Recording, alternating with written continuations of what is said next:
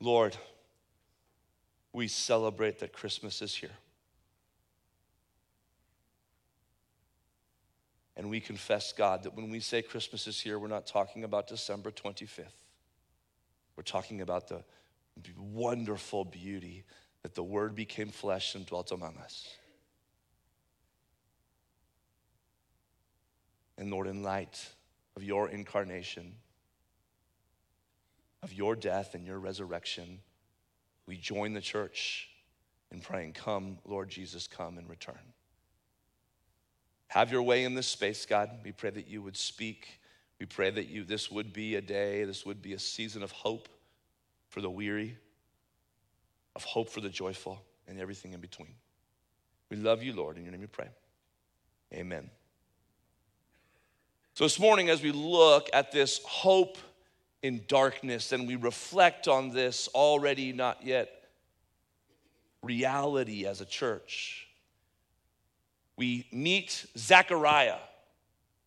We learn here in verses 5 and following, it says that in the days of Herod, king of Judea, there was a priest named Zechariah of the division of Abijah, and he had a wife from the daughters of Aaron, and her name was Elizabeth. So we have Elizabeth and Zechariah, and we learn that Zechariah is a priest. Later on in the story, we learn that he gets this special privilege as a priest to becoming and selected for this special offering. We also know that he's married to Elizabeth, and the author Luke wants us to know that Elizabeth is also a pretty special lady. She is from the, a descendant of Aaron, the great priest, the brother of Moses. The, the lineage of the people who have been serving in the temple have been the, the advocates and the mediators for the people of God for thousands of years. And from this special family, we see um, this message. But it's really interesting. As you learn about Zechariah and Elizabeth, we learn that they were both righteous before God. This reference to being righteous before God is most likely a reference to their, their, their commitment and faithfulness to the law of God to the ways of God. It says that they were walking blamelessly in all the commandments and statutes of the Lord. They were faithful to the, to the ways of God that, that is laid out in the Old Testament. But the author of Luke does something here. We would expect that a people who have been faithful, who have been following the ways of God, would be blessed. But we learn here it says, but they had no child because Elizabeth was barren and both were advanced in years. Barrenness in that time was an incredibly heavy, it, it always is for families. A difficult season to go through, especially in the Old Testament times when your identity and your, and your lineage and your future was oftentimes tied to having children. And so, even though these people who were walking blamelessly, living righteously, doing all the things that you should do for the blessings of God, it seems to be that they have this curse. But Luke here is letting us know something.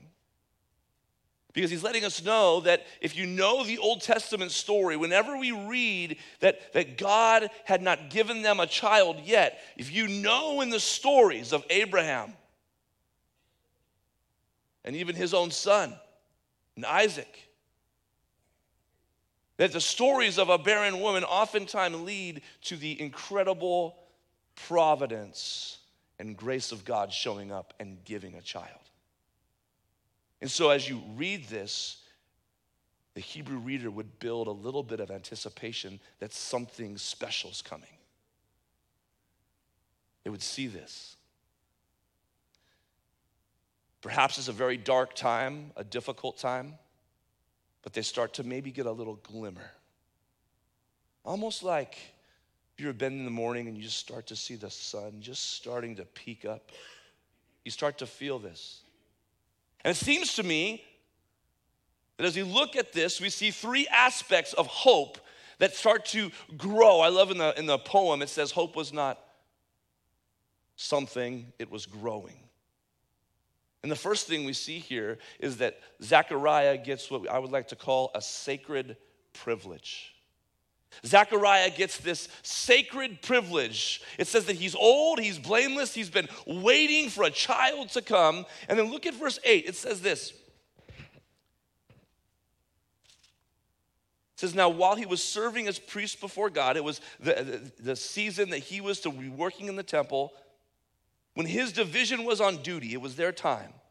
According to the custom of the priesthood, he was chosen by Lot, Lot to enter the temple of the Lord and burn incense. Now, this is a really special, uh, commentators say this was probably a once in a lifetime opportunity. A once in a lifetime opportunity for Zechariah to be in what, what, what we know to be the holy place, a special place in the temple that was reserved only for the priest. And in particular times and places, they would come in the morning and in the evening for a special offering, and, and it would be coordinated with the prayers of the people, and they would offer their incense to God, and he got selected. This is almost like Willy Wonka on the chocolate factory, Charlie getting the golden ticket. He has this sacred privilege, this special privilege. He's invited into something where he gets to be in the very presence of God, the picture of the presence of God to bring before God the prayers of the people. And it says, and the whole multitude of the people were praying outside at the hour of incense. So, so the people are praying, and, and most likely, if you know this story, it's been 400 years since they've heard from God. It's been 400 years since the prophet Malachi. And generation after generation after generation has been sitting in darkness praying that all the prophecies from Isaiah and Jeremiah and Micah, all of these words about one who would come to Bethlehem, ones about the suffering servant who would be Emmanuel, where, where light would shine in darkness. All of these prayers have been happening for 400 years, and, Isaiah, and, and Zechariah is coming into this holy place. And he's probably living in a season of true darkness. And he's bringing before the Lord this prayer. And he has this sacred privilege. It's a special privilege. He's going into this space all by himself. The people are there anticipating this moment. And then something unbelievable happens. Not only in this sacred privilege does he get to do these special privileges of the priest, an angel shows up and makes this unbelievable promise. Keyword unbelievable. It truly is unbelievable. Look at what happens. It says, And there appeared before him an angel of the Lord standing on the right side of the altar of incense. The, the right side is probably a reference to the favor of God. Oftentimes it would be on the, the right side of the throne. So the favor of God seems to be here. And it says, And Zechariah was troubled when he saw him, and fear fell upon him. Now, this is a reality. When angels of God show up, they're, they're, they're not the typical, like, like when we watch like more uh, pop culture ideas of like a cute little angel that shows up and, and you know, and, and it's like someone that's like gonna be your best friend and they're gonna they help you know. When angels in the Bible show up, you fall on your face and you're terrified and you wonder if you're going to live. This is, this is really when any sorts of, of awareness to supernatural powers, whether it's evil or good, there truly is this reality within us of true fear and trembling. And it's visceral. And Zechariah is in this hope, hopeful darkness, and an angel shows up and he's terrified. But the angel said to him, do not be afraid, Zechariah, for your prayer has been heard. Now, there's a lot of debate amongst commentators. What is the prayer that is being talked about?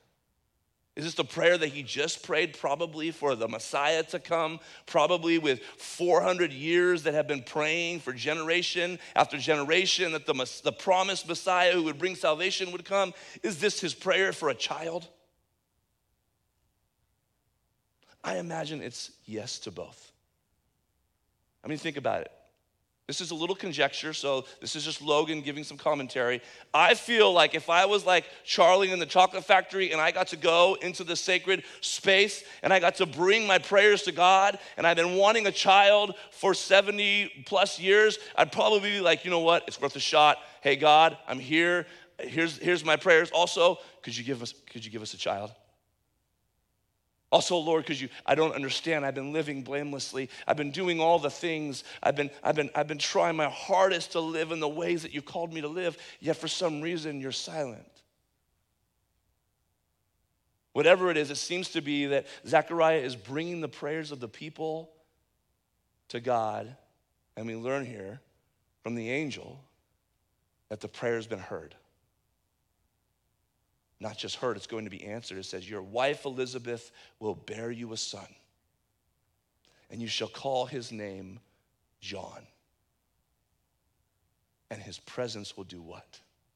It will give you joy and gladness, and many will rejoice at his birth. Now, not just because, like Elizabeth's having a baby. Look at this. For he will be great before the Lord, and he must not drink wine or strong drink. This is a reference that he's gonna be special. This was a reference to a consecration that would happen. That he would be set apart, very similar to, to the prophet Samuel, that was born to a barren woman named Hannah. He'll be set apart, and he will be filled with the Holy Spirit even from his mother's womb. If you keep reading, you learn later on that Mary has a similar interaction with Gabriel, is learn that she's going to be bearing the son, and then she comes and talks to Elizabeth.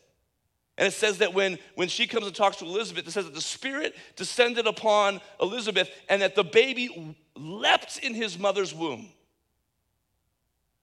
So early on, we know that this prophet will be filled with the Holy Spirit, even from his mother's womb. And look at this this is what makes the people so excited. He will turn many of the children of Israel to the Lord their God. This word turn is the same word for repentance. It's a hyperlink, or it's telling us that there's gonna be a reform that's gonna be happening in the people. And he will go before him, him being the Messiah, in the spirit and power of Elijah. To turn the hearts of the children, of the fathers to the children, and the disobedient to the wisdom of the just, to make ready for the Lord a people prepared. This is, this is a, a, a, direct reference to a prophecy from 400 years ago to the prophet Malachi when he said in Malachi chapter 4, he said, Behold, I will send you Elijah the prophet before the great and awesome day of the Lord comes. And he will turn the hearts of the fathers to the children, word for word, and the hearts of the children to their fathers lest I come and strike the land with a decree of utter destruction. If you remember, we actually looked at the story of Elijah last year around this time. And Elijah was one who came and brought about true reform for the people of God. They were under an evil king named Ahaz. And the whole story of Elijah is this prophet coming and bringing hope and bringing rain and bringing miracles to a people who are living in darkness and, and bringing about this reform. And God is telling Zechariah in this moment of darkness, hope is growing. And picture a Zechariah here. Yeah, how can you not just like laugh in this moment? And look at his response. Zechariah said to the angel, How shall I know this? For I am an old man and my wife is advanced in years. I remember we were looking at this, the teaching team. Pastor Doug said, I mean, can you really blame the dude? His wife is old, she's barren. And notice here, he doesn't say, Yeah, right.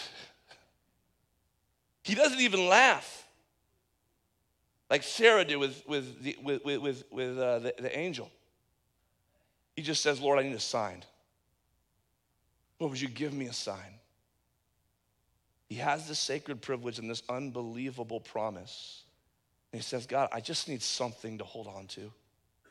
I'm going to go out there, and there's going to be all these people, and I'm going to tell them that I just saw an angel, and they're going to wonder what was in, like, what I had for lunch.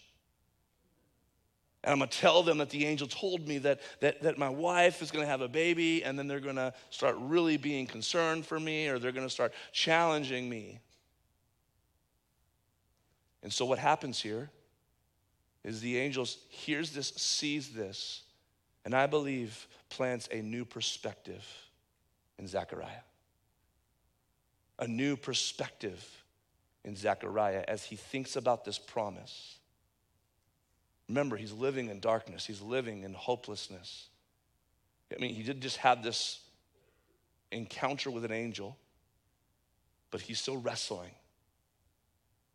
And look at what happens here. It says, Zechariah said to the angel, How shall I know this? For I am an old man, and my wife is advanced in years. And the angel answered him, I'm Gabriel. I stand in the presence of God. And I was sent to speak to you and to bring you this good news. If you know Gabriel, this is an, an archangel. This is, a, a this is a, a, truly powerful being. He shows up in, in the story of Daniel, he shows up in different places, and he's a messenger of God. And he says, I stand in the presence of God. This should be enough. He says, But behold, you will be silent and unable to speak until the day that these things take place because you did not believe my words, which will be fulfilled in their time. He says, You want a sign? You're asking for a sign, I'll give you a sign. Your sign is you're literally not gonna be able to talk. And look at what happens here. I find this really funny. And the people were waiting for Zechariah, and they were wondering at his delay in the temple. They're saying, Hey, usually doesn't take this long to, to light the incense. What happened? And when he came out, he was unable to speak to him, to speak to them. And they realized that he had seen a vision in the temple and he kept making signs to them and he remained mute. Eddie and our teaching team said this is probably one of the funniest games of charades you've ever seen. You imagine Zechariah? They're trying to act out. There was like this angel, and like, and like he was big and strong, and like my wife's gonna have, I'm not gonna act that out for you, he's gonna have a baby, and and and, and it's gonna be the Messiah, but he's muted.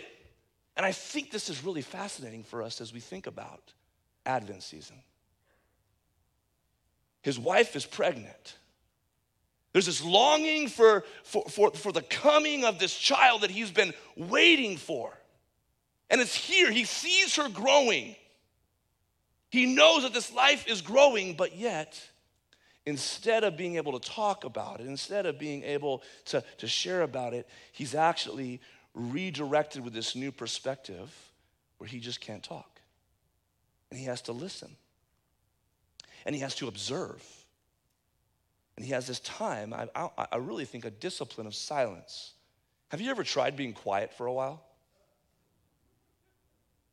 Anybody like me? Like you're in the car and you need to have the car radio on. One of my favorite songs, somebody, you know, there's a, a song called Car Radio, and I just sit in silence and it's driving me crazy. You ever tried just to be quiet and not talk and listen and observe? I would encourage you when you do this, you're going to find that your awareness raises to all that is happening around you and the people around you and the opportunities around you, and probably the very presence of God around you. And in this moment, when Zechariah can't contain himself, his wife is to have a child, and this child has all these words, but he can't tell the people yet. He's in this moment of already and not yet. It's fascinating to think about. And yet he lives with what we would call this theme that Christmas is here. That Christmas is here. As we ask this question, how does this apply to me?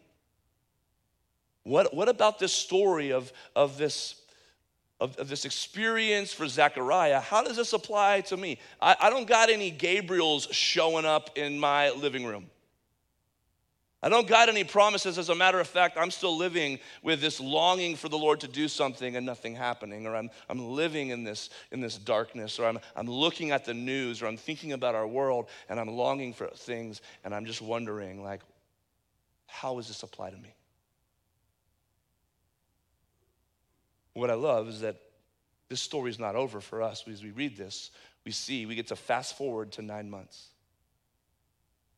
And I truly believe that, that, the, that, the, that the words that come out of Zechariah's mouth, the first thing he says, are not just for the people at that moment, they're actually for us today. And they're about the darkness that we may feel today.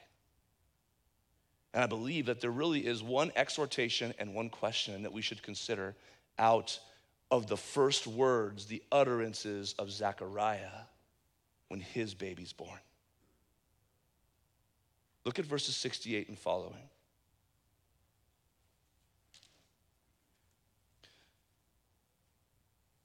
Little context, I won't have it on the screen, but it says the baby's born, and his father Zechariah was filled with the Holy Spirit and prophesied. So, what we're about to read is the very Spirit of God coming upon him and prophesying about the future for this child. Look at what he says. Blessed be the God, the Lord God of Israel, for he has, if you have your Bible, and I would encourage you circle this, he has visited and redeemed his people. And has rained up, a, raised up, circle that word raised a horn of salvation for us. The horn is a reference to a crown. In the house of his servant David, this is telling us that, that, he's, that the Messiah is coming. And as he spoke by the mouth of his holy prophets from of old, Isaiah, Jeremiah, Micah, Malachi, and that we should be saved from our enemies and from the hand of all who hate us, to show the mercy promised to our fathers and to remember his holy covenant. The oath that he swore to our father Abraham to grant us that we, being delivered from the hand of our enemies, might serve him without fear in holiness and righteousness before him all our days. And then look at this. He grabs his child and he speaks a blessing over John in this moment. Look what happens here. He says, And you, child, will be called the prophet of the Most High. For you will go before the Lord, reference to Jesus, to prepare his ways, to give knowledge of salvation to his people. And how is this salvation coming? Is it to overcome Rome? Is it to become a great empire? Actually, no, the salvation comes by this the forgiveness of their sins. Because of the tender mercy of our God, whereby, I love this moment, the sunrise shall visit us from on high. The sunrise shall visit us from on high to give light to those who sit in darkness and in the shadow of death to guide our feet into the way of peace. We're going to learn more about the peace next week. Hope in darkness. He's saying the, the fulfillment of Isaiah 9 2 when Isaiah says that the people who walked in darkness have seen a great light that those who dwelt in a land of deep darkness, on them a light has shone. As you think about Christmas, and you think about the darkness that we feel or, or, or, just the weariness sometimes of this season, my challenge to you is this don't miss the sunrise of Christ in Christmas. Don't miss the sunrise of Christ this Christmas. It's truly the same hope. If I would encourage you, if you have time, go and read the resurrection account of Jesus. It's fascinating. Jesus has just been killed on the cross. He's been crucified. He's dead three days. And it says that early morning on Easter, as the sun rises, this is a reference in, in, in Malachi when, when we learn in Malachi as he prophesies that, that the Sun of Righteousness will rise, that we have hope in darkness, and it's here. And hear this. I worked really hard on your three points today because I really wanted to spell out S U N. I hope you appreciate that. Because I want you to remember this. And sometimes we read these old stories and we think, oh, that was so cute. I love the story Zechariah, he's mute, he plays charades. That's awesome, great. But it's the same for us. That sacred privilege that Zechariah had of being in the holies, of being in the space before God where he gets to go before God and he gets to pour out his heart. He gets to pour out his darkness. Look at what it says in Hebrews 4:14. It says, "Since then we have a great high priest who has passed through the heavens, Jesus the Son of God." Let us hold fast to our confession. For we do not have a high priest who's unable to sympathize with our weaknesses, but one who in every respect has been tempted as we are, who's felt the darkness that we live in, yet without sin.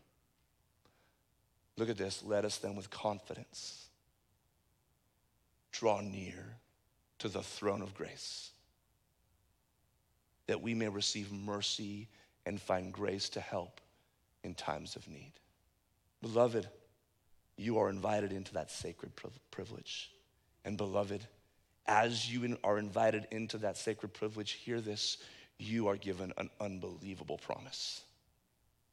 Christmas is here.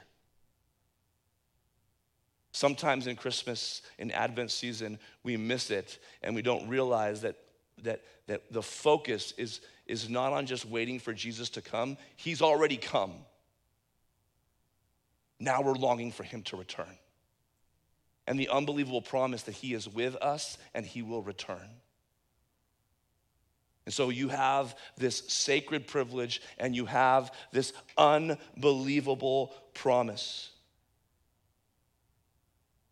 And finally, you also have this new perspective because of, of who Christ is, because of the gifts that we are given. And I would encourage you, if you have time, we're out of time here, but in Ephesians chapter 1, uh, Paul tells us about, about we, are, we are received the full blessings of Christ. Now, Let's read it. It's just too good. Ephesians 1 7, it says, In him we have redemption through his blood, the forgiveness of our trespasses according to the riches of his grace, which he lavished upon us in all wisdom and insight, making known to us the mysteries of his will according to his purposes, which he set forth in Christ as a plan to the fullness of time to unite all things to him, things in heaven and things on earth. In him we have obtained an inheritance, having been predestined according to his purpose of him who works all things through us to the counsel of his will. Now, hear this so that we who were the first to hope in Christ may be to the praise of his glory. Don't miss the sunrise of Christ this Christmas, beloved. And second, in light of that exhortation, my challenge to you this Advent season is how will you walk in Christ this Christmas? Advent is different than Christmas time in our culture. It's not about like, I don't know about you, but I oftentimes have the FOMO, like I'm gonna miss out on all the opportunities to have these experiences for Christmas. Advent is the opposite. It's actually a time to slow down. It's a time to, as a family, say, I'm not gonna let all these festivities and all the trappings of Christmas cause me to miss the sunrise of Christ. And I challenge you what are you going to do this Christmas season to not miss the sunrise of Christ every morning? I love in Lamentations, it says, Morning by morning, new mercies I see. As in Colossians, so as you walk, walk in a manner worthy of the Lord fully pleasing to Him, bearing fruit in every good work and increasing in the knowledge of God, being strengthened with all power according to His glorious might for all endurance and patience with joy, giving thanks to the Father who has qualified you, look at this, to share in the inheritance of the saints in light. As you head off to lunch, you head off to your whatever you're doing for the rest of the day, hopefully watching the 49ers beat down the Eagles. Merry Christmas.